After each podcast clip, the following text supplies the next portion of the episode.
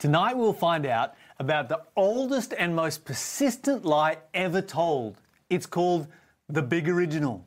We will discover how it relates to what happens a split second after the end of time. Welcome to the End of Time series. My name is Charissa Torossian, and I'm really excited that you have chosen to come back and join us for week two of this exciting series. Don't worry if you missed last week. All of the previous presentations are on our website and YouTube channel, Facebook page. You can catch up. And by the way, while I say it, please give us a like on Facebook or our YouTube channel so that you know when we go live next. Tonight, we are coming to you live from the east coast of Australia, and in just a few moments, we're going to hear a fascinating presentation from Lyle. But before we do, I want you to know that you will have the opportunity to ask him questions because right now, if you're watching on our YouTube channel, Facebook page, or maybe you're even listening on the radio, those of you online, I should say, you can actually comment on the live stream as it comes to you, and we have moderators fielding your questions. They're going to send them to me here so that I can put them to Lyle when it comes to that part of our program. And so remember that as you listen to this presentation. Enjoy. False prophets will arise and deceive many. Nation will rise against nation. There will be droughts, pandemics, and earthquakes. When these things begin to happen, look up and lift up your heads because your redemption is near.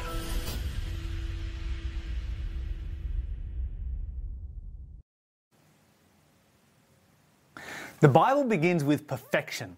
A happy couple, fresh from the Creator's hand, enjoying all the good things in a beautiful garden. But it doesn't last long at all. Adam and Eve were created to love and be loved, and as such, they had to have the power of choice. For it is the power of choice that creates the possibility of love. Unfortunately, they exercised that power of choice to believe a lie told to them by Satan, the great adversary of God who had once been one of his highest and most powerful angels, but had rebelled. On the entire planet, he had access to only one spot, one tree, and Adam and Eve had been warned to stay away from that tree. The record states now the serpent was more subtle than any beast of the field which the Lord God had made. And he said to the woman, Has God said, You shall not eat of every tree of the garden? And the woman said to the serpent, We may eat of the fruit of the trees in the garden, but of the fruit of the tree which is in the middle of the garden, God has said, You shall not eat of it, neither shall you touch it, lest you die. And the serpent said to the woman, You shall not surely die. That's Genesis 3 1 to 4. And with that one simple lie, you shall not surely die, or as some translate it, you shall not really die, Satan began his attack on the human race. He told a lie that he's been telling ever since, and nothing he has said has been more successful. Let's take a moment to trace its history from the ancient past to our day. Probably the most understood of all beliefs in the afterlife comes to us from Egypt. This is due to a combination of a dry climate with almost 0% humidity, which preserved everything, the practice of mummification, and the fact that they like to send their dead off to the next life with a long and detailed set of instructions called the Book of the Dead.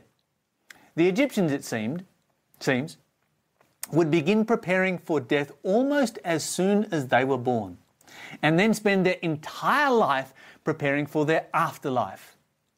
They had probably the longest and most detailed burial procedures of any ancient culture. They considered the person to be made up of three elements the ba, the ka, and the akh. The ba was the personality, the ka, the vital essence, and the akh was the intellect. A person died when the ka, the vital essence, left the body. When the body was buried, the mouth was open to release the ba, the personality, so that it could join the ka, the vital essence, in the afterlife. When the vital essence and the personality combined, they would reanimate the akh, the intellect, forming a new kind of person. Because the ba, the ka, and the akh were immaterial, the body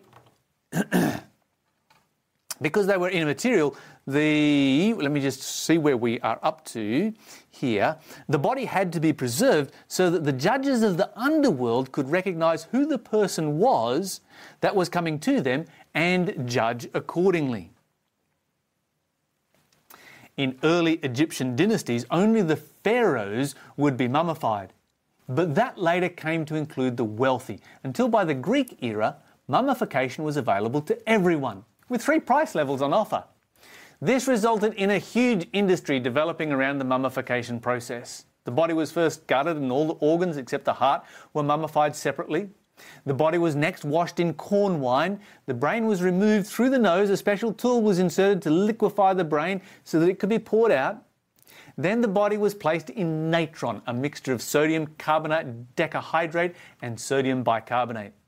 It was left there for one and a half months to dehydrate. The extremely high salt content in the natron stopped bacterial growth and preserved the body. The body was then buried and the mouth was opened to release the ba so that it could find the ka and form the akh. That could then be judged. Included with the body and the burial were detailed instructions on how to survive the afterlife. In the early kingdoms, these would be written on the inside of the coffin or the tomb walls. But in later kingdoms, a long and much more detailed book would be included in the tomb to guide the person through the next life. This book was to help them to avoid demons and become united with angels. The Book of the Dead contained magic spells and special ornaments to protect the akh from demons it would encounter. Other useful implements that may have been required were placed in the tomb, including large collections of shabti. These small statues were to act as minions or servants to the deceased in the afterlife and were prepared to perform any kind of work, although most of the time they carried a hoe and a basket for agricultural labour. Beginning in the 12th century AD, all kinds of superstitions became attached to Egyptian mummies. Seeing the stupendous monuments that these civilizations left behind, it was assumed that the ancient Egyptians were a long lived super race and snake oil salesmen would grind up mummies to sell what was called mummy powder. This was passed off as a cure for all kinds of ailments, as well as an aphrodisiac. It produced a thriving business for poverty stricken Egyptians who would dig up and sell mummies to gullible Westerners.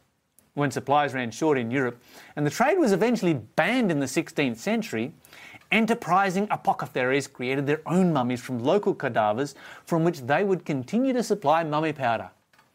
As recently as 1924, mummy powder was listed in the catalogue of the multinational pharmaceutical company Merck.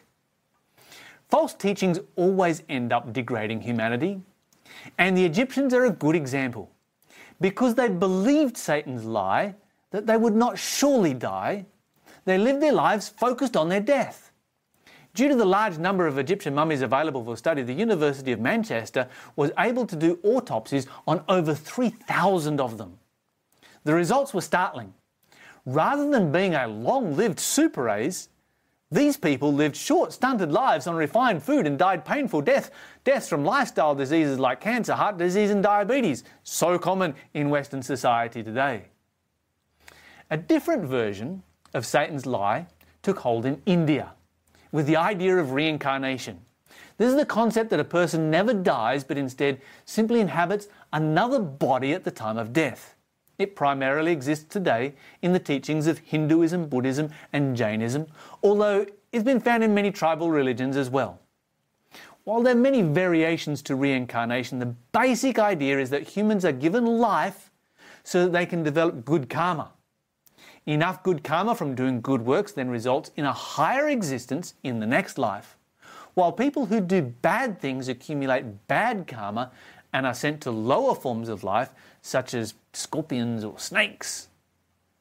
The idea in most forms of reincarnation is to achieve enough goodness to break out of the cycle and become a god or to reach nirvana. Most tribal religions of the world of the world have a form of either reincarnation or immortal spirits, or a blend of both. Animism, spirit worship, ancestor worship are common ideas that are expressed in a multitude of different ways, too many to list. In contrast to all these, the Bible describes God as the King of Kings and Lord of Lords who only has immortality. That's 1 Timothy chapter 6 verse 15 and 16. Note the key word, only. He is the only one who has natural immortality. In Europe, most ancient Greeks believed that the dead were condemned to an existence living as a disembodied dead soul in Hades. Unfortunately for them, the person, if the person died as a result of a traumatic injury, they would carry that injury with them for eternity. If they died of old age, they would live as an aged person in Hades. It was definitely not something to look forward to. An exception were those who fought in the Trojan or Theban wars. These were believed to have continued living either on the islands of the blessed, heaven, in the ocean, or just under the surface of the ground. Other variations of this myth claim that some of these heroes, such as Achilles, were physically resurrected and achieved immortal bodies where they continued to live as gods.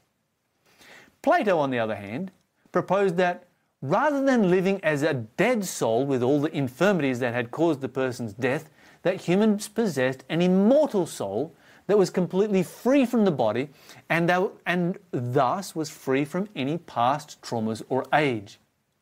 Plato was a pagan and formed the philosophy that exists today at the foundation of a lot of modern witchcraft. As such, he taught the dualistic nature of the universe. This concept was based on the observation of opposites. Where there is up, there is down. Where there is black, there is white. Where there is day, there is night. Where there is light, there is darkness, etc. He argued that because a physical body existed, of necessity, there must be a non physical soul as its opposite. He believed this was proved by the fact that physical creatures are born with instincts that for him could only come from a non physical soul that pre existed the body. Furthermore, he believed that if the body was mortal, its opposite must therefore be immortal.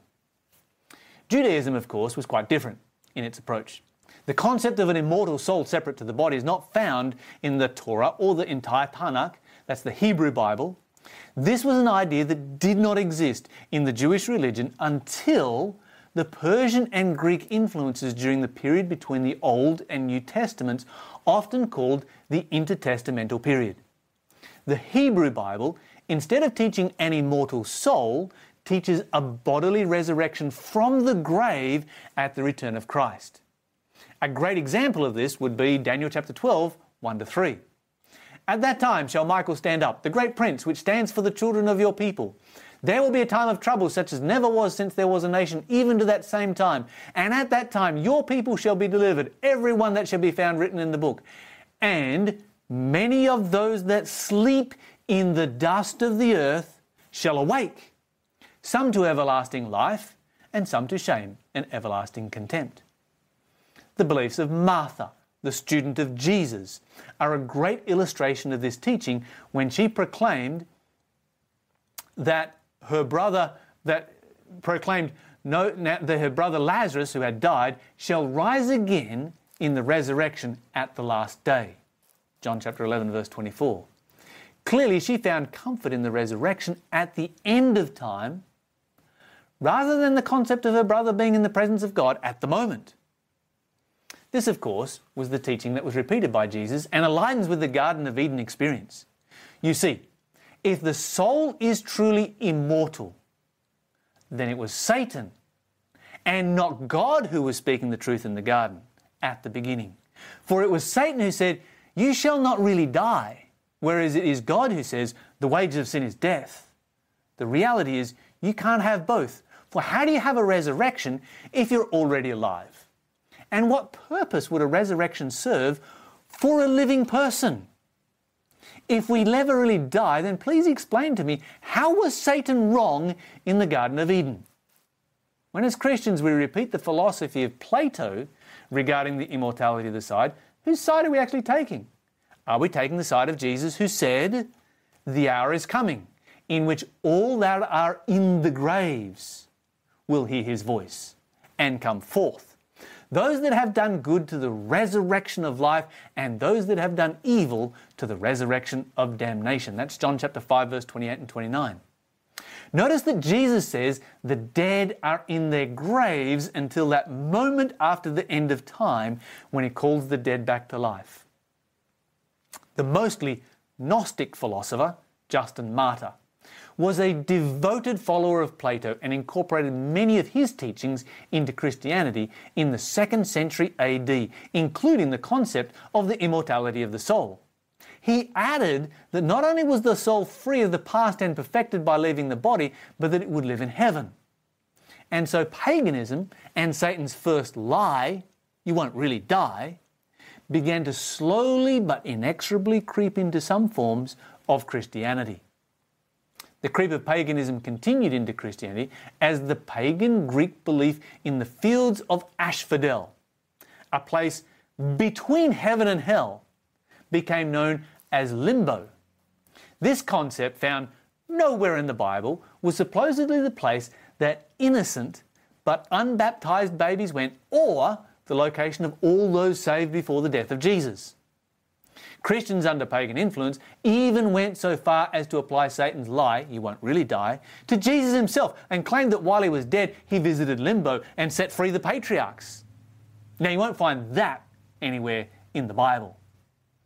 Having reached over into Greek mythology to incorporate limbo, Christianity then reached out to ancient Persia to include the Zoroastrian belief in purgatory a place where dead souls could be purified by burning until they were righteous enough to achieve heaven. Once again, without a word of Scripture to justify it. Having mixed all these together, Christianity ended up with an immortal soul that could progress from humanity to limbo to purgatory before finally reaching heaven. A process not dissimilar to many versions of reincarnation. Clearly, there is tremendous confusion existing in our world today on the issue of what happens when a person dies. And by the acceptance of tradition, we have ended up very far from what the Bible teaches on this important subject. Charissa, let's take some time to read what the Bible actually says. Maybe we should begin by asking the simple yet most obvious question Is humanity naturally mortal or naturally immortal? That is a very good place for us to start because what a, what a variety of views we have on this very important subject, which affects every single person on the planet. So, look, we have, just before we go to the Bible to answer this question, I want to remind you we're live and we have a free offer connected with each presentation tonight. It's this booklet right here called Life After Death. And if you'd like to obtain your free copy, just text the word NEXT to the number on your screen 0428 833 386. All right, Lyle, so Here's the question Does the Bible teach that, the, that humanity is naturally mortal or naturally immortal? Shall we go? Yes, let's dig into the Bible. Let's find out what it says. I think there's a passage there from the book of Job. Is that so? Yes, Job chapter 4, verse 17. Here the Bible says, Shall mortal man be more just than God? So I guess the question here we know that people die, yes. but what about the soul? Okay, that's right. So, you know, the Bible says, shall mortal man. We, we, we know that as human beings, we are mortal. Mortal simply means subject to death. And so, you know, we read this passage here, you know, shall mortal man be more, you know, just than God? And the Bible describes humanity as being subject to death. We get that. We know that. We've been to lots of funerals. Right. But the big question that comes in is what does the Bible teach in relationship to the soul?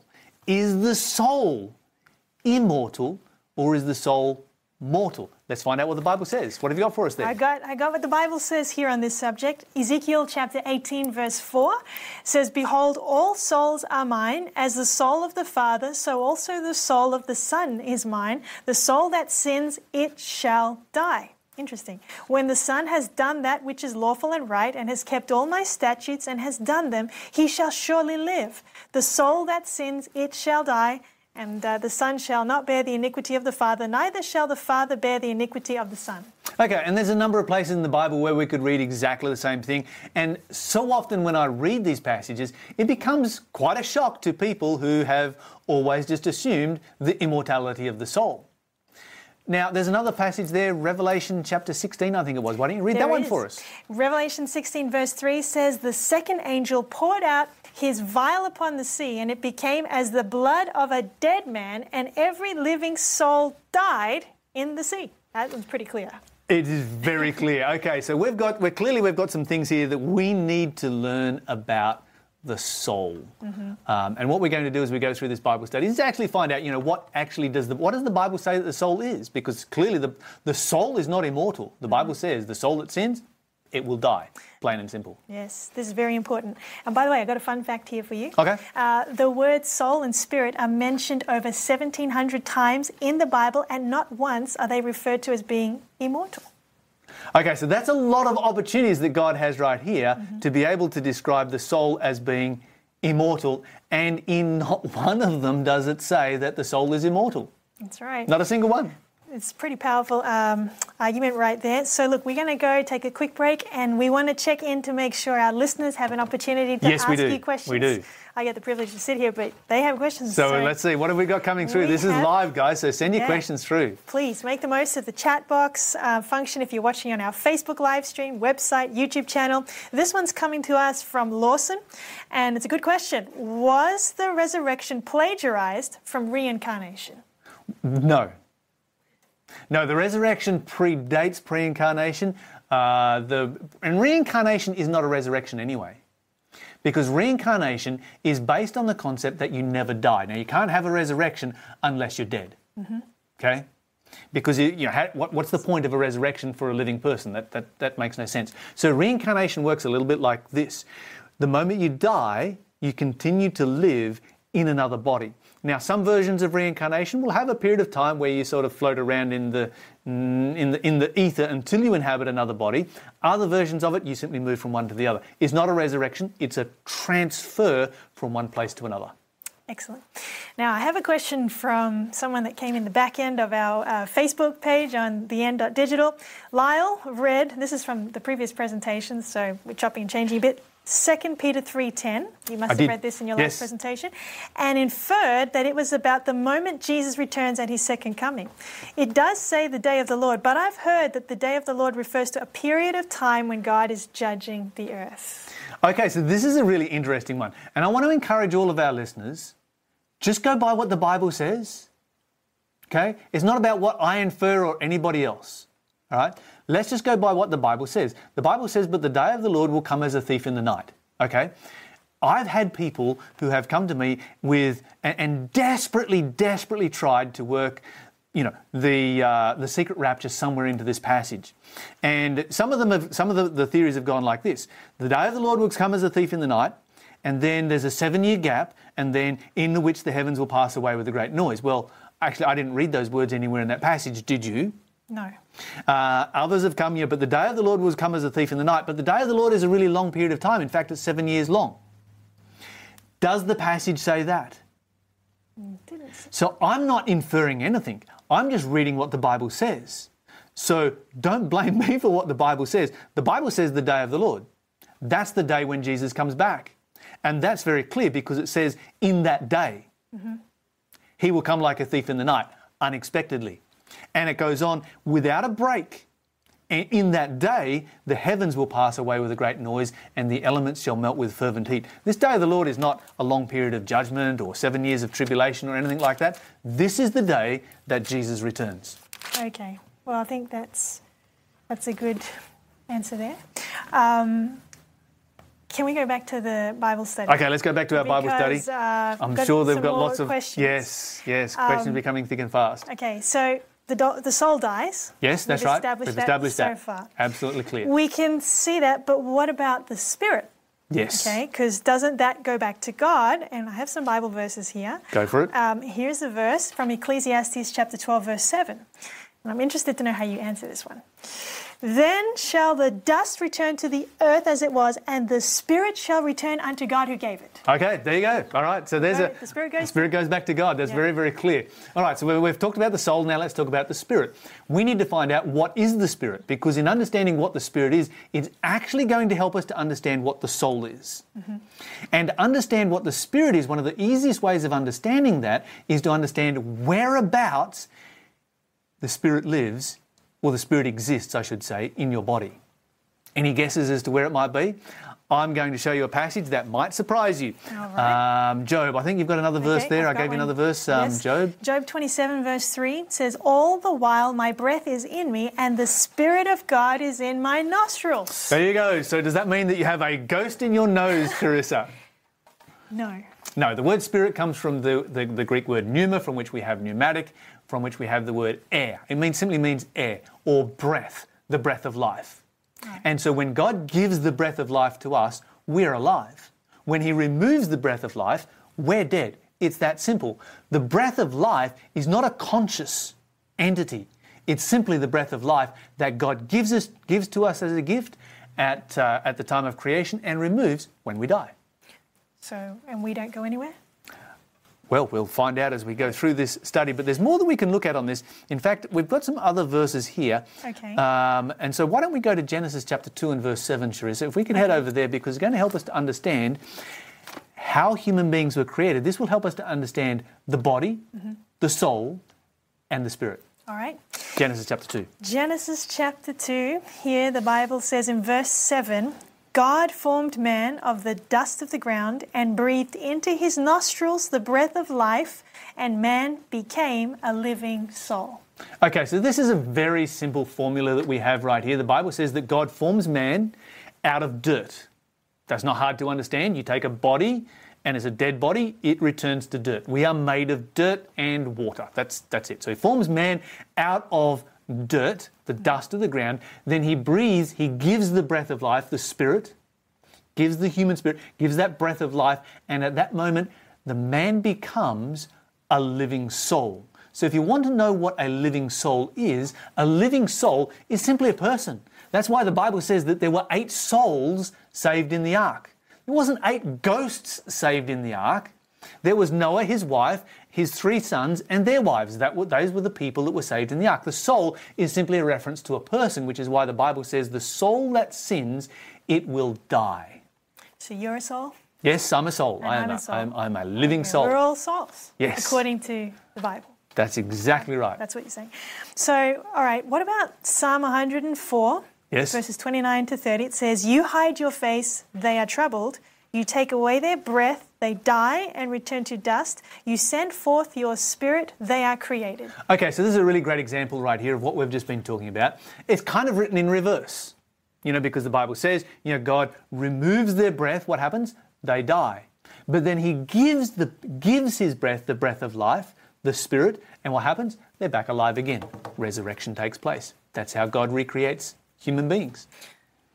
All right, I get, I get what you're trying to say here, Lyle. Is Uh-huh. there a way you could help me visualize this?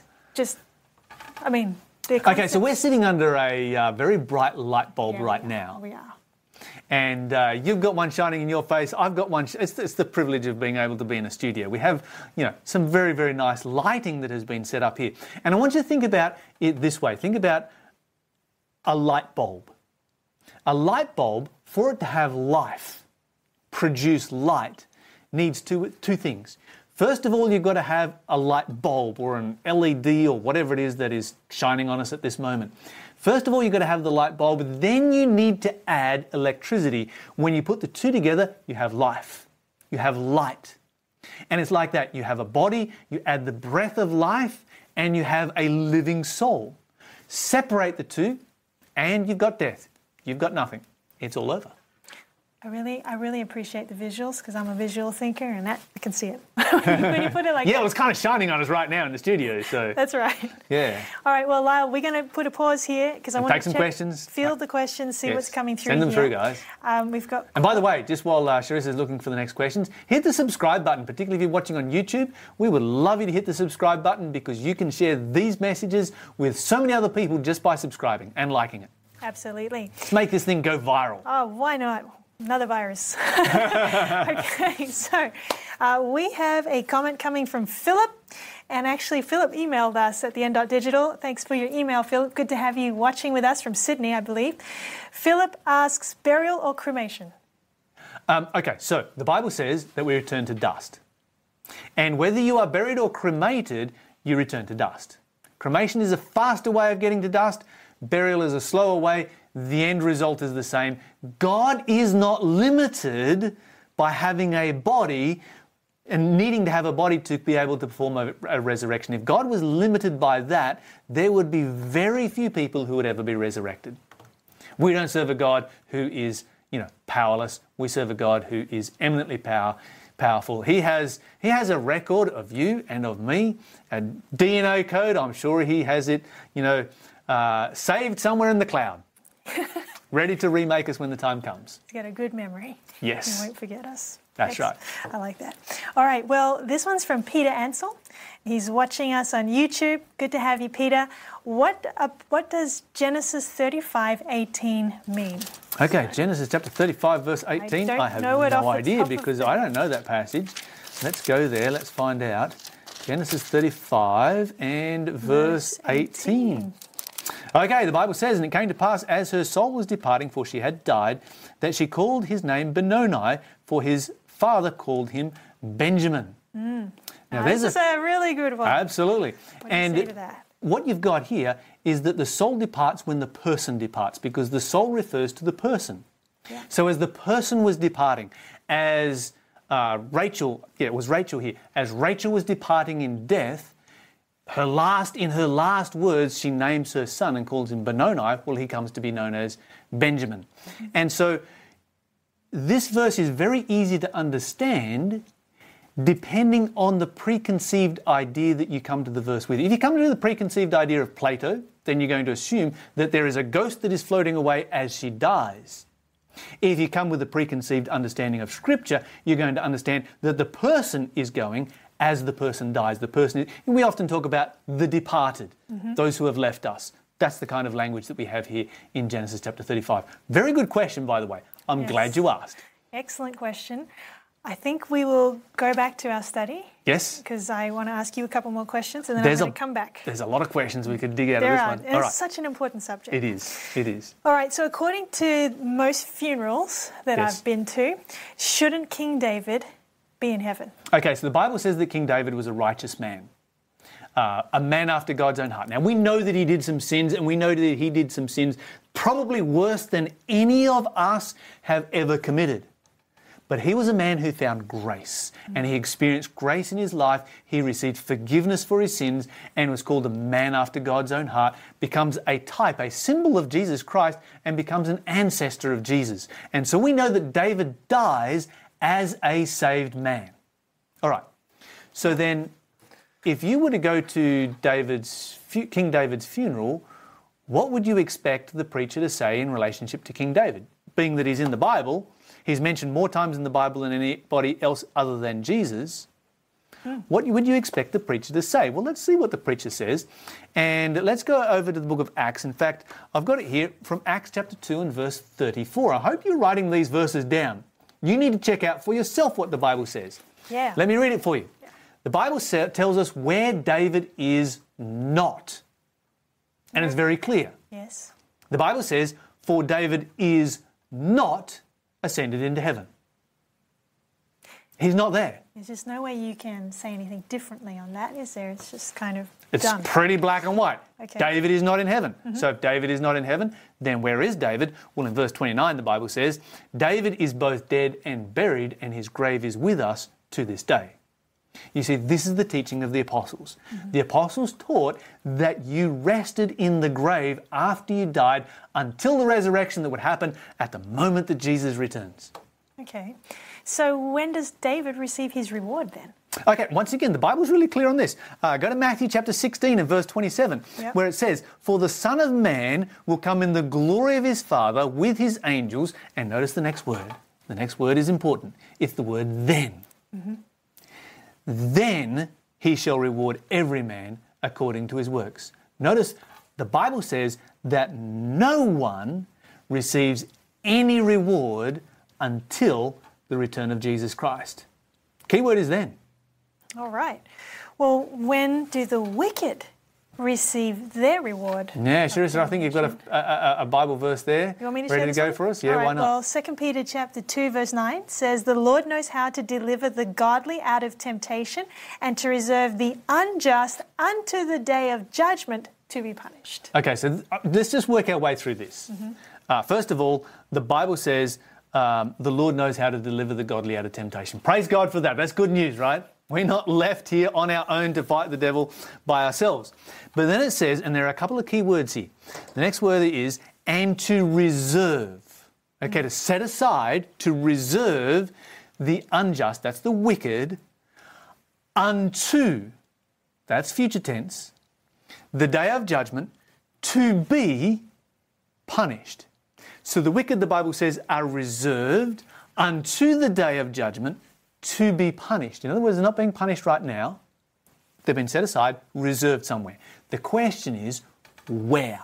And Charissa, there's a great passage. Uh, we read it earlier. Let's read it again from John chapter 5. Why don't you read that one for us? Yes. John chapter 5 and uh, verse 28 and 29.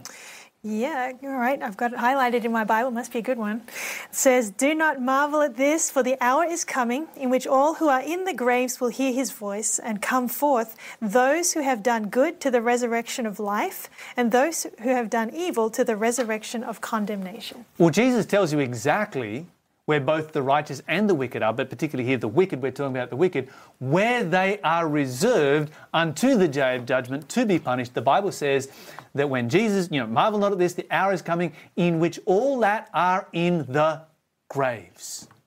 All are in the graves, waiting for the return of Jesus. All right.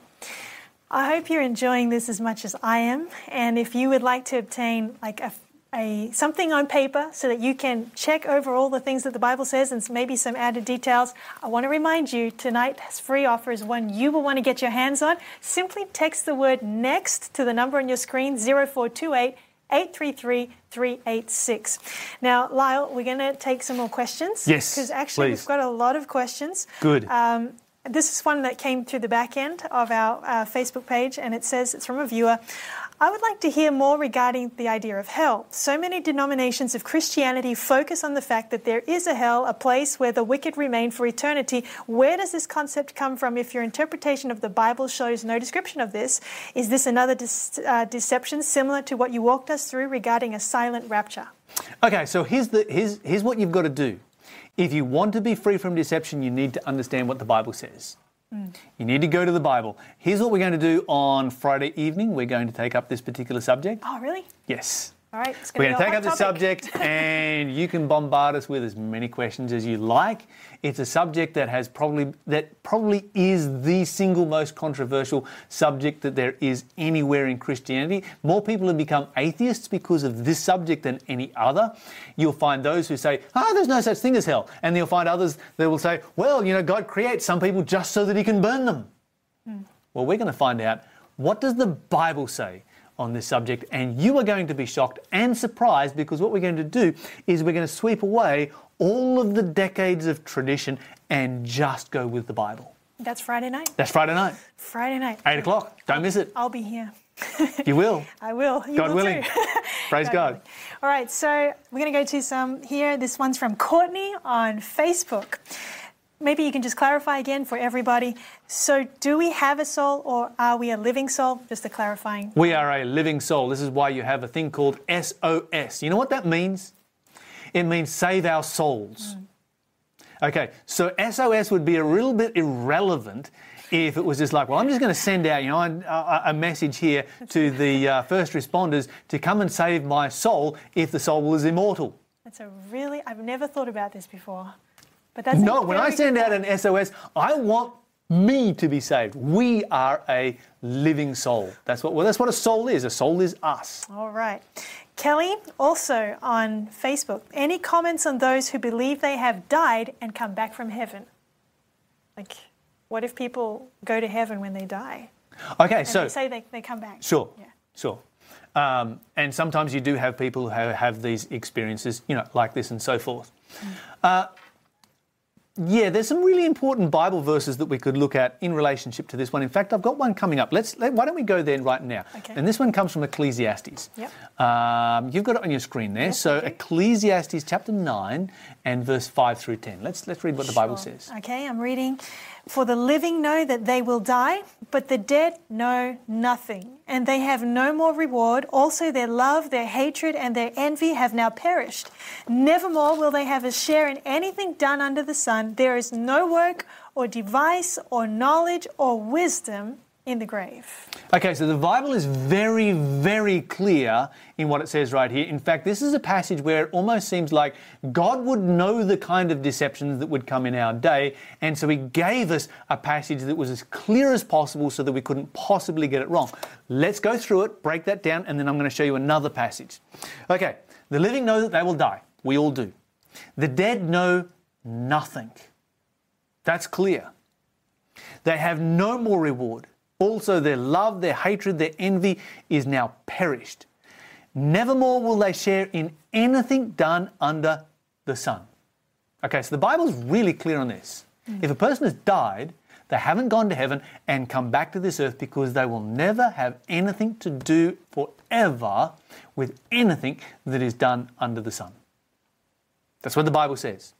There is no work, nor device, nor knowledge, nor wisdom in the grave. In fact, in Job chapter 7, it says this. Uh, verse 9 As the cloud is consumed and vanishes away, so he that goes down to the grave will come up no more. He shall return no more to his house, house neither shall his place know him. The Bible is crystal clear on this. Now, we do have people who have what we call near death experiences. And I've had many people with, you know, talk to me about the near death experiences that they have had. There is a reason why we call them a near death experience. Because it's not death. That's right, Okay, it's near. it's near. And if it was actual death, they would not be here talking to us about that. And so, you know, in a near death experience, there's a whole bunch of different things that are going on. There is, you know, as the body is on the very, very edge of being dead. You know, the heart stops beating, the blood stops flowing, the you know the medical staff are frantically working to bring the person back from that particular condition. All all kinds of drugs, natural drugs within the body, as the body relaxes, are just released into the bloodstream, and all kinds of events can take place. I've had friends who have had exactly the same experience, you know, of going down the tunnel and seeing the bright light and meeting with uh, family and friends and so forth, had that exact same experience through the use of hallucinogenic, hallucinogenic drugs without having a near death experience. So there's probably a lot of different uh, explanations for near death experiences. They are real, they are happen, but they do not describe what the Bible says. We need to be we need to go by what the Bible says because that's where the truth is. So not our experience, You can never trust your own experience on not these kinds of issues. feelings. Yeah. The Bible says there is a way that feels right to a man, but the end thereof is death. Yep. Seems right. Well, um, maybe just two more here, then I want to take you back there. Okay, all right. Um, this one, maybe rapid fire, Lyle. Yep. Why does God only resurrect some good people from Dante? And good to have you, Dante. We're glad you're watching. Why does God only resurrect some good people? That's God, what the God, question is. okay, so the question, the, the answer is very simple. God will resurrect everybody who has died who is covered by the blood of Jesus Christ. That's the simple answer. Every person who is covered by the blood of Jesus will be resurrected. All right, Tilly Trotter on 62 on YouTube asks, Thank you for watching. So, who is in heaven now?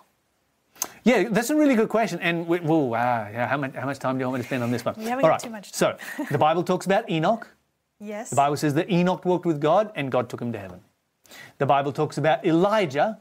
The Bible says that God came down in a fiery chariot and took Elijah to heaven. The Bible speaks about Moses, and in the book of Jude, it describes the resurrection of Moses. It describes God coming down after Moses died to resurrect Moses and take Moses to heaven. So those are three people that we know are in heaven right now, apart from you know, God and the angels and so forth, etc. Okay, I'm going to slip in one that's slightly off topic, but it's a very important one to one of our viewers. Okay.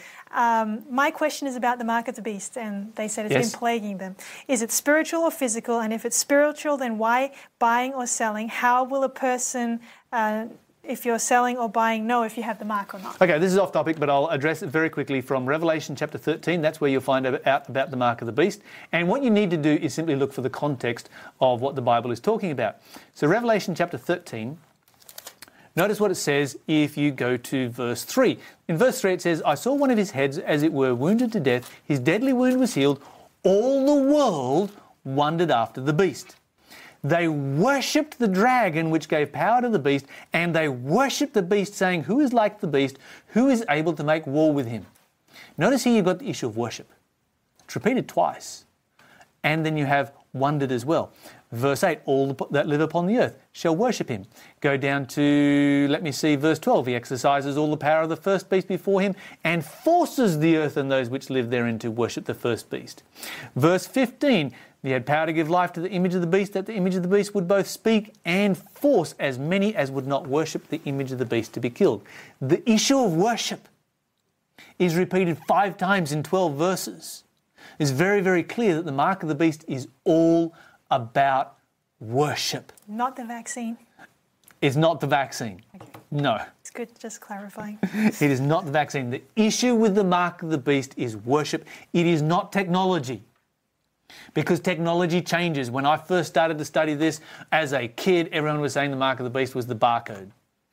The technology changed, then they said it was a computer chip. Then the technology changed, and we had, you know, uh, digital fingerprints and digital iris scans, and they said it would be that. Well, sorry, I've already got a fingerprint and I've already got an iris in my eye. Does that mean I already have the mark of the beast? You know, we are so far beyond technologically computer chips. Mm. I don't understand why why Christians are still talking about computer chips.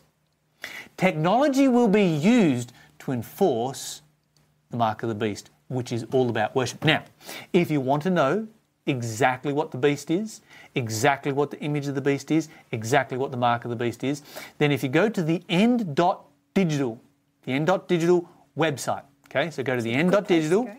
Uh, there is a tab there, you can click on it. There is a whole series of Bible studies that I've, that I've put together called the Prophetic Code. And you can do that course entirely for free. So go to the end.digital and click on the Prophetic Code, and you can do that course entirely for free. All right, thank you, Lyle. So we better get back to our Bible study. Um, then I might check back and see if there's any other yes, questions. please send, send some more questions through. Um, send them through. As you're sending in your final questions that we will get through in record time tonight, just had a glance at the clock. What does the Bible say that death is like, Lyle? What does the Bible say death is like? Let's go to uh, John chapter 11. Okay. There's a great passage here that uh, we can spend a little bit of time on um, if we've got time, that is. It's about the death of Lazarus. We already ref- referenced it earlier. Uh, the Bible says in verse 11, this is chapter 11, verse 11, these things said he, and after that he said, Our friend Lazarus sleeps, but I go so that I can wake him out of his sleep. His disciples said, Lord, if he sleeps, he will do well. Howbeit, Jesus spoke of his death. Being dead is like having a really sound sleep. You know, that really sound, refreshing sleep. Dead to the world. That's it. But they thought that he had spoken of taking rest in sleep. Then Jesus said unto them plainly, Lazarus is dead. So this is a great story because you come down further. We referenced this earlier. Earlier, Jesus goes to the home of Mary and Martha, Lazarus's um, two sisters, and he arrives there four days after Lazarus died. And Martha comes out and she's heartbroken, and she says in verse 21, Lord, if you would have been here, my brother would not have died. But I know that even, even now, whatsoever you will ask of God, God will give it to you. Jesus said, Your brother will rise again. Martha said, I know he will rise again in the resurrection at the last day. This is Jesus comforting somebody who is bereaved. And Jesus doesn't say, look, your brother's in a better place. Your brother's in heaven. Your brother's, you know, uh, with God face to face right now. Jesus doesn't say those things because that's not where Lazarus is. Jesus comforts her in the promise of the resurrection. And she's like, yeah, I, and, and Martha says, I know he will rise again in the resurrection at the last day. This was the Jewish teaching on so on, on, on the resurrection. And this is the teaching that Jesus taught that there will be a resurrection at the last day. Of course, Jesus says, I'm the resurrection and the life. And then, of course, he goes to the tomb of Lazarus and he says, Lazarus, come out. He doesn't say, Lazarus, come down. Imagine how cruel that would be to drag him out of heaven. And he doesn't say, Lazarus, come up, because Lazarus wasn't down anywhere where he could come up. Lazarus is in a tomb in a cave right in front of him. He says, Lazarus, come out. Death is like sleep. All right. um, quick quick question from a viewer, Yes. Stacy, and she's watching from she watches from the United States. Okay. So she sent it in the back end because she wants to wake up and watch this. Yes. Why will the tribes of the earth mourn? Because they're lost. That's the very sad reality. There can be no other answer to that question. Now, if this question is not here, I'm going to ask a question. Am I allowed to ask a question? Oh, okay, go for it. What about the thief on the cross? I was about to ask the Are question. you? Uh, did somebody send it through yet? No, but I was thinking we need to talk about that because he said, well, Jesus said to him I'll read you what he said. Okay, you tell us. Jesus said to him, the thief on the cross, Truly I say unto you, today shall you be with me in paradise. So that sounds like he went to heaven that day, Lyle. It does. So how do you explain With that? Jesus, right? Yeah. It says, Surely or truly I say unto you today, you shall be with me in paradise. Here's the interesting thing about the New Testament that you might not know. The New Testament was written in Greek without any punctuation mark. And the way that translators put the punctuation marks into it in English is by looking at context. And so you can place the punctuation mark in two different places. We have to find out from the context which place the punctuation mark should be in. So it could work like this Truly I say unto thee, comma, today you will be with me in paradise. If you place the comma there, then the thief is going to be with Jesus in paradise that day. All right. Or it could go like this move the comma by one word. Truly I say unto you today, you will be with me in paradise. Changes everything entirely. Does. Now Jesus is giving the thief the guarantee there's a future time when he will be with him in paradise. Well, the question is, what does the context tell us? Let me show you what the context is. If you go to John, the Gospel of John, and John chapter 20, uh, this is after Jesus has resurrected from the dead on Sunday morning, so three days later. Uh, he meets with Mary, and Jesus said to her, Mary, this is verse 16, she turned herself and said, said to him, Rabbi, which is to say, Master. And Jesus said to her, Do not touch me, or touch me not, for I have not yet ascended to my Father. This is three days later. Jesus died on Friday. Three days later, Jesus says, I haven't been to heaven yet. Don't touch me. I haven't been there yet. So it's impossible for the comma to come before the word today. It has to come after the word today. Very simple question, very simple answer. Grammar really matters. It does. Changes everything. All right, so Lyle, two quick questions. Yes. Then we're going to run to a finish. Okay. So this one's coming from Karina. She's watching on Facebook and she asks, Can you please advise how to explain to friends what's happening when they believe their loved ones have come back to speak with them? Okay, well, very simply, if your friends are open to what the Bible says, my recommendation would be to simply take them to a passage, and there are many of them, but a good example would be, and you can write this one down Ecclesiastes chapter 9, verse 5 through 10, and read what the Bible says. And then really it's up to them, it's, it's their choice as to whether they accept what the Bible says or not. God is never going to force us. Last question uh, from Junior watching on YouTube. Great presentation, but who are the ones who came up from the graves when Christ was resurrected and they appeared to all people around the temple? Yeah, really good question. Uh, you'll find that in the book of Matthew because they vanish. So you've got a resurrection that takes place right here. They vanish. And you find that in Matthew uh, chapter 27, uh, verse 51, or was verse 50, when Jesus, Jesus, when he had cried again with a loud voice, yielded up the ghost, and behold, the veil of the temple was torn in two from the top to the bottom, and the earth quaked, or there was an earthquake, and the rocks were broken, and the graves were open, and many of the bodies which, and many of the bodies of the saints which slept arose. Notice where they are coming from. They're not coming down out of heaven. They are being resurrected from their graves, from where the Bible says they were sleeping in their graves. And you'll find this from one end of the Bible to the other the concept of sleeping in the grave. And came out of the graves after his resurrection, went into the holy city, and appeared unto many. And then they're never mentioned again. Hmm. Now you can imagine if this group of people had stayed here on this earth, they would be very famous. So where did they go? Well, Paul tells us in the book of Ephesians. Let's flick over to Ephesians very quickly. Ephesians chapter 4 and verse 8.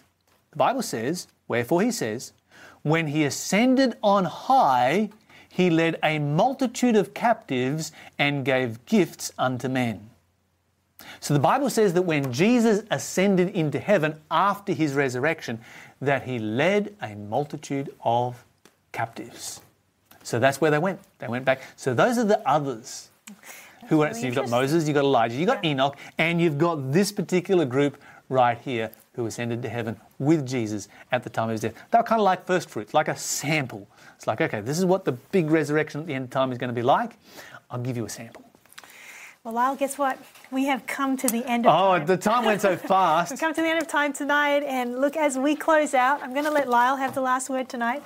But I just want to remind all of you that we have this free offer connected with tonight's presentation, and it, you will want to get your hands on it to read more, to study more about what the Bible has to say about this subject. It's called Life After Death. Simply text the word NEXT onto the number on your screen 0428 833 386. Tomorrow night we are back here again at 8 p.m. and I can't remember what tomorrow night's on, but it's going to be good. I think it's a thousand years to the end or something. Yes, it is indeed. I you are that right. absolutely correct. I got it right, can't believe it. And so, look, share this presentation with your friends. It's not too late for them to join us in this series. Like our page, subscribe to our YouTube channel. Lyle, what would you like to leave our listeners with?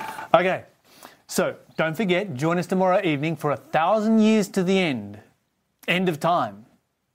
We need to find out the answer to this one because the Bible speaks about a thousand year period. Is it really a thousand years away? When does that period begin? What's it all about?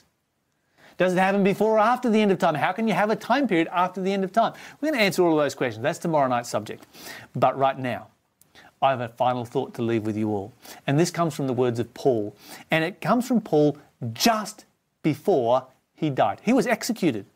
The Bible says in 2 Timothy, he's writing to Timothy, 2 Timothy chapter 4 and verse 6. These are words of courage right here. It says, For I am now ready to be offered. The time of my departure is at hand. I have fought a good fight. I have finished my course. I have kept the faith. Henceforth, there is laid up for me a crown of righteousness, which the Lord, the righteous judge, shall give me at that day. And not to me only, but unto all those that love his appearing. The Bible talks about, Paul speaks about the day when Jesus returns and he receives a crown of righteousness. And not only himself, but every single other person who has been resurrected in righteousness. Friends, this is a day that we should all look forward to, and we should make sure that we are ready so that when Jesus returns, if we have died before the return of Christ, that we have the promise of the resurrection right now. And you can be sure of that simply by giving your life to Jesus Christ. If you've never done that before, simply get on your knees and say a prayer. Or just close your eyes and communicate with Jesus. He will listen to you wherever you are and whatever you are doing. And say, Jesus, I want you to take my life. I want you to make me completely yours. I want to make an entire surrender. I want you to come into my life. And I want you to take away my sin, forgive me of my sin, and give me victory over my temptations. And Jesus will come into your life. You will be covered by the blood of Jesus, and you will be ready so that you can have the same confidence right through your life that Paul had at the very end of his. Don't you want to have that experience? This media was brought to you by Audioverse, a website dedicated to spreading God's Word through free sermon audio and much more. If you would like to know more about Audioverse, or if you would like to listen to more sermons, please visit www.audioverse.org.